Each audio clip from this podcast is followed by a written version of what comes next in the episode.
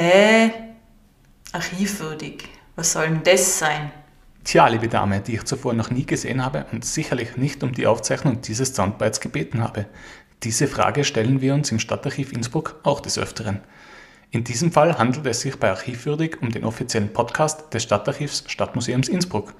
Dieser ist Teil des städtischen Audiokanals Stadtstimmen. In unserer ersten Staffel, die aus sechs Folgen besteht, widmen wir uns vorrangig dem Thema Archive in Innsbruck. Also wir jetzt.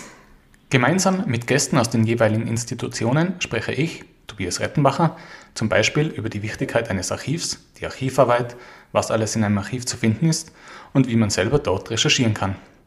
Ab Donnerstag, den 23. Februar, wird in 14-tägigem Rhythmus eine neue Folge veröffentlicht. Und warum heißt das Ganze jetzt archivwürdig? In unserem Arbeitsalltag stellen wir uns laufend die Frage, welche Objekte aufbewahrungs-, sprich archivwürdig sind. Für unsere Podcast-Sendung gilt daher Definitiv.